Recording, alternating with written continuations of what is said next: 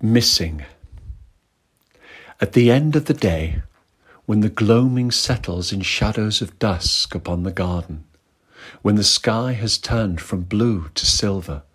and the last echoes of the deeper descending hush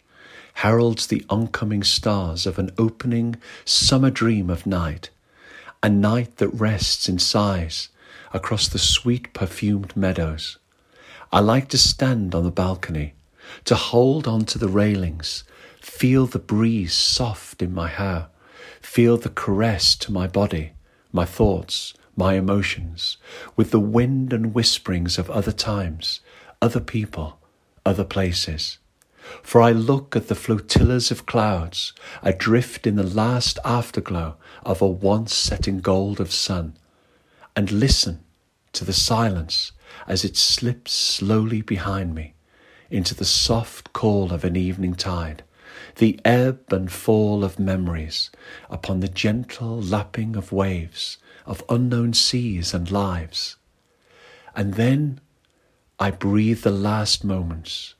drink to the full the summer fragrances, the last of perfumes of summer, and sigh together in the emptiness with the missing light at the end of a closing day.